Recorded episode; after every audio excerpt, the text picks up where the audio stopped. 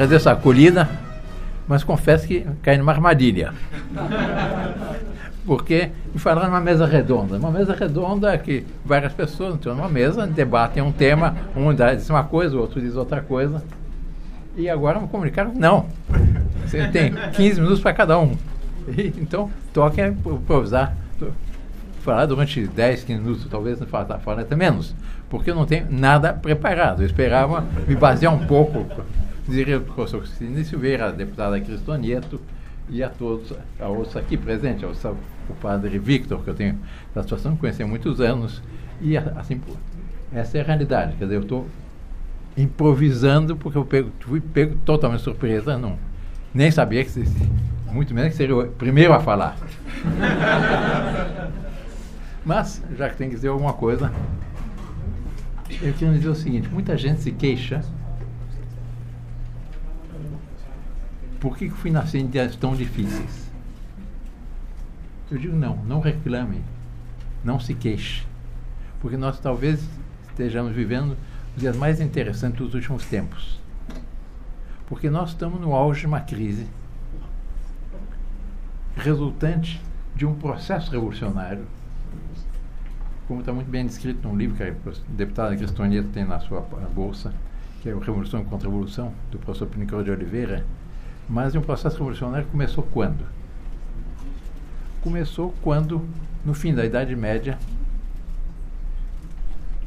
houve uma tentação do demônio para o conjunto da humanidade e de uma posição católica, militante, aguerrida, etc., em que se tinha visto como ideal, tinha como ideal a maior glória de Deus, tinha-se claro, aquele que Santo Inácio tão bem formulou, que o homem foi criado para conhecer, amar e servir a Deus Nosso Senhor, em consequência disso salvar a sua alma,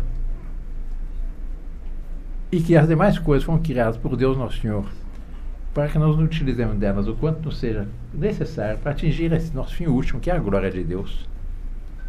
Em certo momento uma reversão nesse processo. E nós eh, abandonamos, a humanidade abandonou a cidade de Deus e caiu o quê? Na cidade do demônio. Que Santo Agostinho também descreve na, na, na cidade de Deus, quando ele fala que a cidade de Deus é a cidade em que os homens têm em vista a maior glória de Deus. E existe em função de Deus Nosso Senhor, para realizar aquele plano que Deus Nosso Senhor teve para cada um de nós em particular, mas também para o conjunto da cristandade e para a realização plena do mandato do Nosso Senhor Jesus Cristo, quando, quando nos ordenou aos apóstolos, aos discípulos, e de evangelizar todos os povos e batizar em nome do Padre, do Filho e do Espírito Santo. Quer dizer, o, o ideal de cristandade. E esse ideal se desenvolveu muito por toda a Europa, também na América. Aliás, é interessante, porque agora estão falando muito no sino da, da Amazônia, porque eles querem, a pretexto da Amazônia, dar mais um passo na revolução. Mas depois eu, chego até lá e digo uma coisa sobre isso também. Mas houve uma reversão, uma, o homem se voltou para si mesmo, e da cidade de Deus nós passamos para a cidade do homem. Quem já visitou Roma fica até chocado com as imagens, com as estátuas, com o Bernal esteve lá há pouco, nós encontramos lá há pouco, no nosso convênio. Mas como é uma coisa inteiramente humanista. Não é mais o gótico, com todo o seu esplendor, toda a sua sacralidade, mas passou uma coisa em, função do homem. E aí foi a primeira etapa dessa revolução que depois logo foi seguida por quê? Por, pela Revolução Protestante. E a Revolução Protestante passou para a Revolução Francesa. Na Revolução Protestante, se, uma revolta contra o Papa, a Revolução Francesa, revolta contra os reis, a Revolução Comunista, revolta contra os que têm mais, contra a propriedade, etc. E na Revolução da Sorbonne, a Revolução Cultural. E o mundo está no caos total. E talvez a maior crise da história eu sou mais idoso, talvez seja a pessoa mais idosa nessa sala.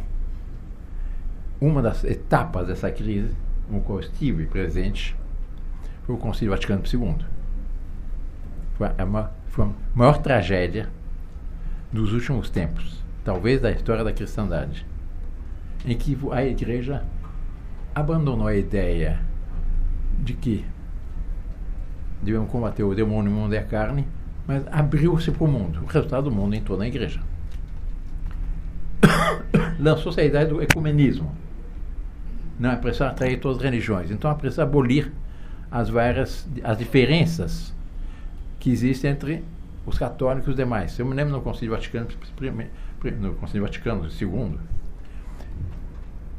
eu, eu estava lá e havia duas tendências no concílio, dos maximalistas e dos minimalistas. Os maximalistas eram liderados por um bispo alemão da diocese de Regensburg, e que era Monsenhor Rudolf Graber.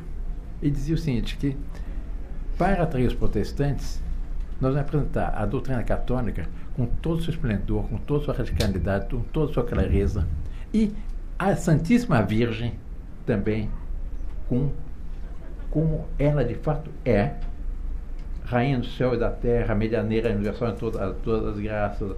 Vamos não ter medo de apresentar a realidade. Os minimalistas diziam, não, não, nós temos que evitar qualquer coisa que choque os protestantes. Qual foi o resultado? Estou abreviando muito, porque são 15 minutos. O que, que deu desse comunismo? Um desastre. Quantos, hoje, quantos são os católicos que dizem que têm a coragem de dizer que fora da igreja não há salvação? Que a igreja é a única igreja verdadeira nosso Senhor Jesus Cristo. O que está tão bem expresso na Mediator Dei, na Imortalidade de, do Papa Leão XIII, depois há outros documentos, Pio IX, de Pio XI, de Pio XII, etc., sobre essa questão da unicidade da igreja.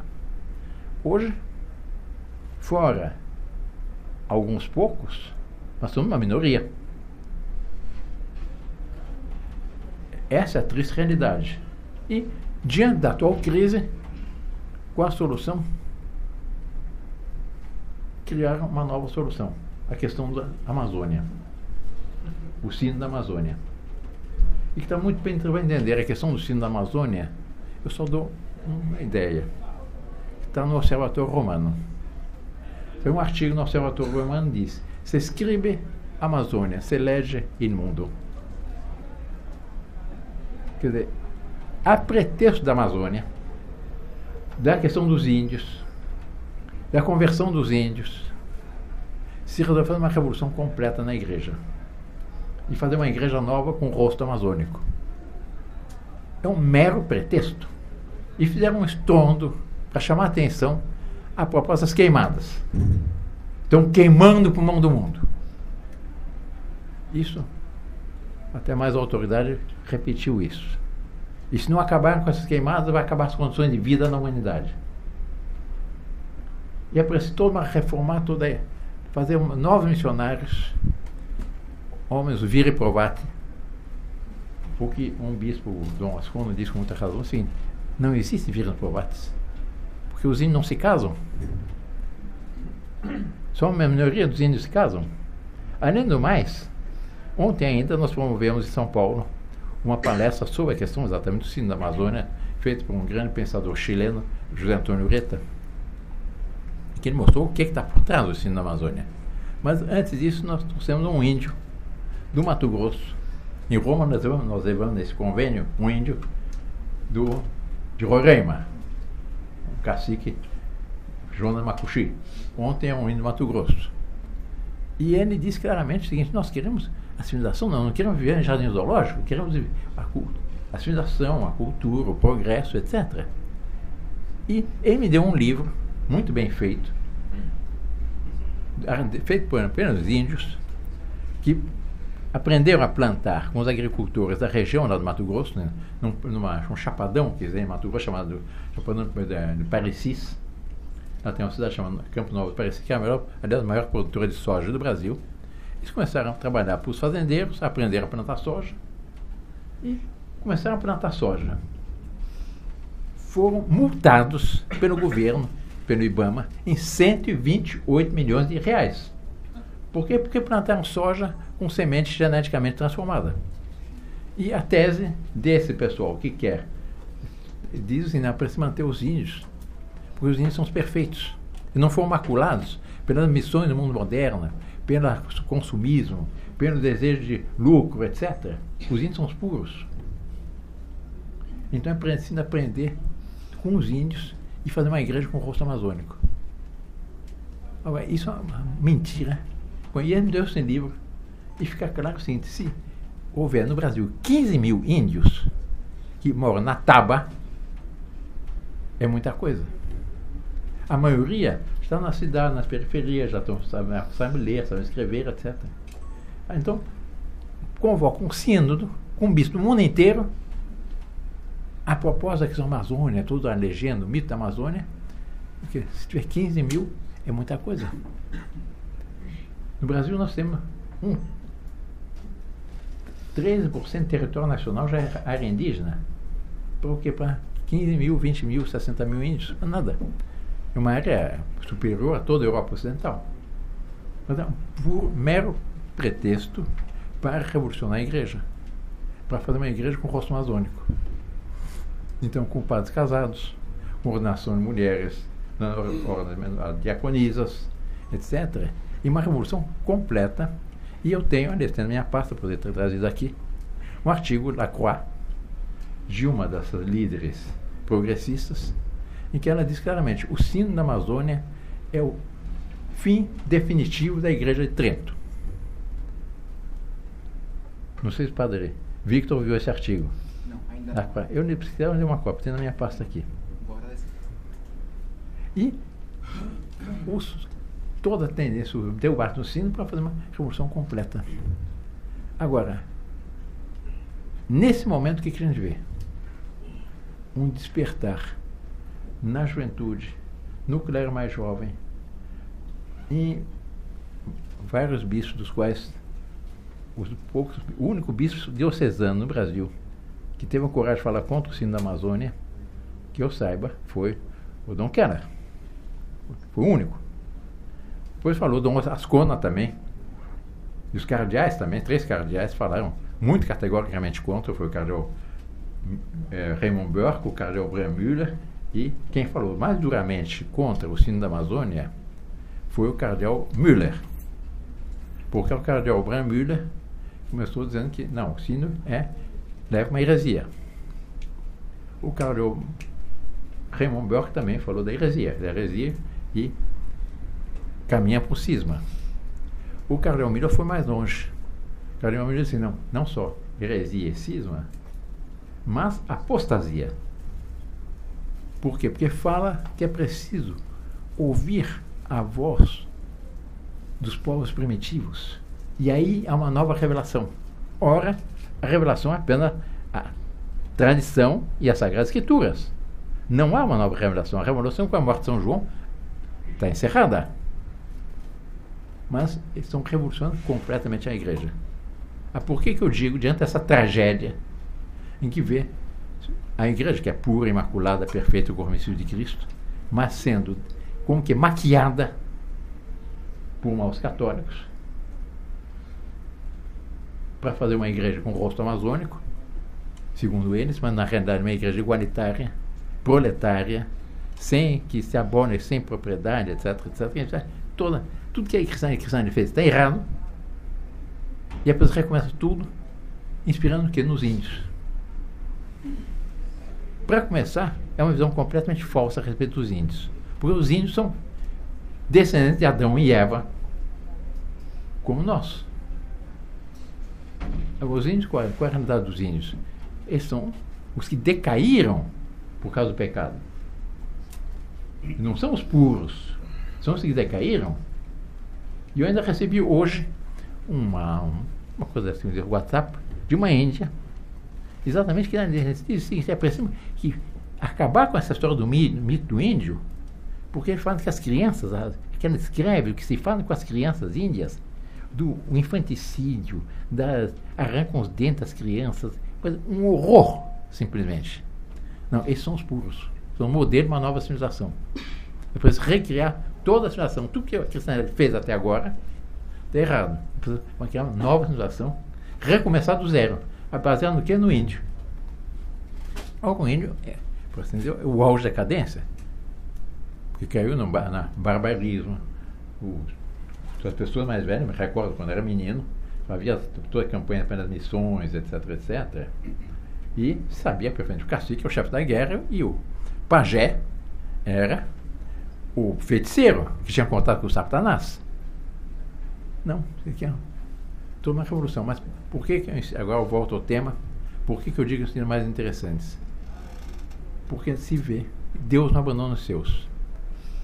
Para entenderem, resumindo o que eu penso dos dias atuais, nós, temos, nós estamos num ocaso sujo, poluído, corrupto, até asqueroso, de uma civilização que voltou-se contra Deus, teve a pretensão de organizar-se como se não existisse, como todos são todas as nossas repúblicas, todos os estados modernos, com esse maldito laicismo, a maldita ideia do Estado laico.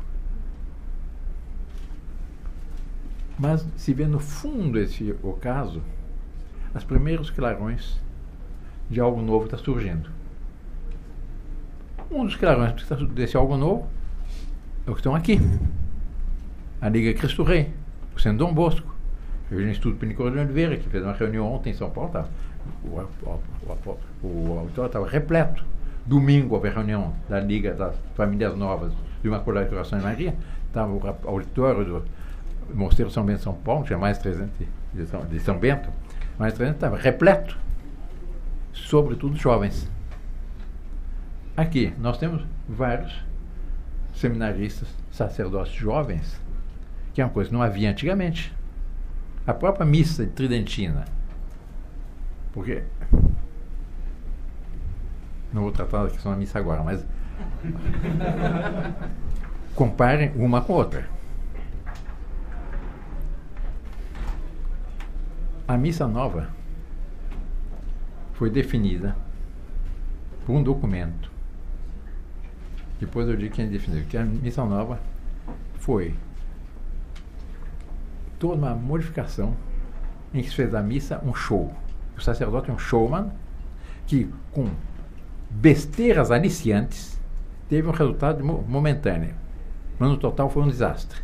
E depois, mais adiante, essa mesma autoridade diz que a missa nova foi uma falsificação. Não foi uma evolução orgânica, natural, um aperfeiçoamento da missa de sempre, a falsificação. Quem é que disse isso? Nem mais nem menos que Carnel Rassen, futuro Bento XVI. No livro na Nouvelle Messe uma questão, a missa nova em questão. E foi o um desastre essa missa com violão, que, que Nosso Senhor está completamente banido. Um, um barulho insuportável. Todas essas transformações, mas o número de sacerdotes que querem usar batina, que querem celebrar a missa nova, que querem. Eu poderia dar N exemplos. Eu, algum tempo atrás, fui convidado por um grupo seminaristas. Eu não vou dizer um lugar. Mas na capital do, do Brasil. Me telefonaram para a sede do, no, da monarquia em São Paulo, me, querendo me convidar para fazer uma palestra e deram um título, Altar Trono. E depois mandaram, tá, no telefone, para saber a passagem, etc, etc. Mandaram a passagem. E é um grupo de, jo de jovens, seminaristas jovens que são. É, fundaram um movimento chamado A Redentora, em homenagem à Princesa Isabel.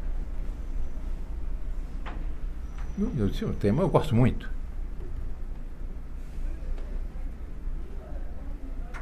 Mas, bom, eu sabia que o arcebispo é super progressista dia da semana está num telefonema, você não quer falar com ele, já explicar com ele. Eu disse, olha, fulano, seminarista fulano. Eu aceito o convite, gosto muito do tema, mas eu queria deixar bem claro, a minha posição não é a posição atual. Minha posição é do bem-aventurado Pio IX e da, de São Pio X, etc. É isso ah, isso que nós queremos. E chego lá, praticamente o seminário inteiro uma posição boa. Foram três palestras, uma no seminário, que tava, foi, também foi de improviso, porque eu não esperava. Porque quando cheguei no aeroporto, no aeroporto então agora, eu, bom, vamos para o hotel agora, eu estava cansado, era longe. Não, não, vamos para o seminário. Tá, bom, tá bem, bom, certamente o, o, o, padre quer saber, que o superior do seminário quer saber quem é esse príncipe revolucionário, reacionário, reacionário, é, reacionário que vem aqui. O reitor de Batina, o vice-reitor, os vários seminários de Batina, etc. E foi uma, uma palestra inteiramente jogo aberto. Dizer, algo de novo está surgindo. Um detalhe. Nesse seminário está absolutamente proibido a comunhão na boca de joelhos. Mas nisso surge essa reação. De onde é que vem isso? Quer dizer, se, se isso não é uma graça que a Santíssima Virgem está obtendo para o mundo e fazendo que o Divino Espírito Santo sopra na alma das pessoas, eu não tenho mais nada. Eu estive há pouco em Roma, nesse simpósio, também tá cheio, vários, vários sacerdotes, etc., normalmente, em termos de contribucionários. E depois nos Estados Unidos, cheguei de Roma, fiquei alguns dias em São Paulo fui aos Estados Unidos. Também um, o encontro anual da, da, TFP americana, eles promoveram esse ano 120 mil rosários públicos contra o aborto nos Estados Unidos. No mesmo dia. E nos Estados Unidos inteiro. De onde vem isso? A própria modificação que houve no Brasil. Essa grande manifestação que houve em São Paulo no dia 13 de março de 2016. Estava na Vila Paulista, havia um milhão e quatro, segunda, jornais e a polícia, 1 milhão e 400 mil pessoas. Na verdade, havia mais. Depois disso, houve uma conferência também no Instituto Pinicor de Oliveira, em São Paulo. Teve um grande empresário, outros empresários estavam lá. E me convidaram para jantar. No jantar, a esposa desse empresário, que é muito boa católica, ele perguntou, mas como é que Domatã explica que tanta gente na Vila Paulista? Eu respondi para ela, Isabela, você acredita Divino Espírito Santo? Mas não está tudo está explicado. Quer dizer, há uma graça do Divino Espírito Santo está soprando.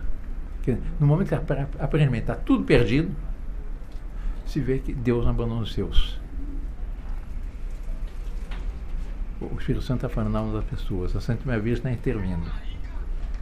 E a situação está mudando. E os inimigos estão apavorados o presidente PT. já, não sei se ainda continua o presidente PT ou não, Rui Falcão. Outro dia saiu uma entrevista dizendo não, o nosso problema é seguinte, nós estamos ficando velhos, nós não temos juventude. E hoje já se fala em São Paulo, não, existe a velha esquerda e a nova direita. Mas quer dizer, há um movimento de, de restauração e há uma, algo de novo nesse país, e não é só no Brasil, é nos Estados Unidos, é na França, é um pouco em toda a parte há, algo, há uma mudança profunda. Na Argentina, aqueles jovens que defendem as igrejas heroicamente. Jovens e família também. Né? Como? E família também. Famílias também. É impressionante. São rapazes, moças, famílias, etc. Agora proibido pelos prelados. Ué? Temos proibido pelos prelados a defesa das igrejas. Com proibições escritas. Mas ninguém vence a Deus Nosso Senhor. Vamos é o Estado, o estado laico. Mas isso está acabando. Então a nossa posição qual é? É afirmar isso que eu tenho sido muito simples. A única solução para os problemas no mundo atual, qual é? Não há outra. Restauração da cristandade. O reinado social nosso Senhor Jesus Cristo.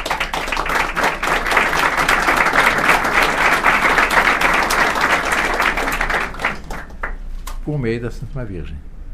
E aqui está previsto.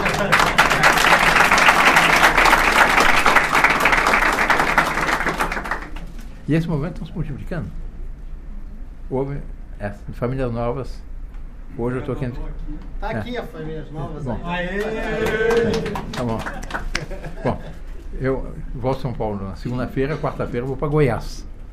Um outro movimento semelhante está surgindo em Goiás. Quer dizer, é algo, algo de novo. Dizer, e nós somos chamados a ser o quê? Os. Nós somos chamados de católicos militantes. O instrumento da Santíssima Virgem para vingar a honra do nosso Senhor Jesus Cristo, que foi tão vilipendiada,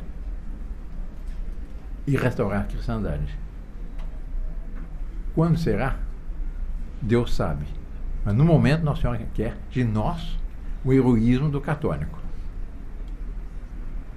E uma dedicação da todo, tudo nós podemos, possamos fazer, fazer pelo bem da causa católica. E por essa restauração católica. Um, um exemplo. Imagine que um argentino aqui, um, até mais de um. Mais de um. Tem mais de um. Tem vários. Tem vários aqui. Mas, hoje em dia as rivalidades entre Brasil e Argentina diminuíram muito. Mas digamos, aí é uma hipótese. Graças a Deus que não, não, não, está, não, não está no horizonte, muito pelo contrário. Pelo contrário, é uma, hoje em dia a harmonia não é mais. Os argentinos não chamam mais os brasileiros macaquitos.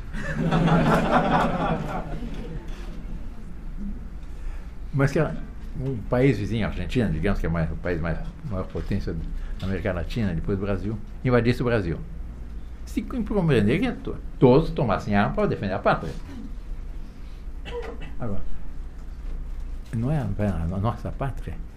A nossa pátria está sendo invadida, está sendo destruída por dentro. Está sendo descristianizada. Mas é a Santa Madre Igreja. Então, qual a nossa obrigação? Nós, nós somos católicos militantes no meio de uma batalha, e certamente é uma batalha mais grave da história da cristandade. E diante disso, ou a pessoa é um herói ou um traidor da pátria. Nós temos que ser heróis de nosso Senhor Jesus Cristo, e um, cavalheiro, um verdadeiro cruzado que deve dedicar a vida, tudo que pode fazer para essa restauração. Alguns são casados, outros não são, mas cada um no seu estado fazer absolutamente todo o possível para essa restauração. E um, um dos meios é proclamar essa verdade. Está o deputado Cristoneto, que teve a coragem, teve a coragem de começar se apresentando e dando brado, viva Cristo Rei no Con- Congresso Nacional. Depois rezava Maria no Congresso Nacional. Quer dizer, isso é algo de novo. E é isso que nós temos que fazer. Em todo o nosso ambiente, não perder uma ocasião para fazer o bem, uma ocasião para deixar de servir ao nosso Senhor Jesus Cristo. É isso. Bom, eu acho que eu falei um pouco mais disso.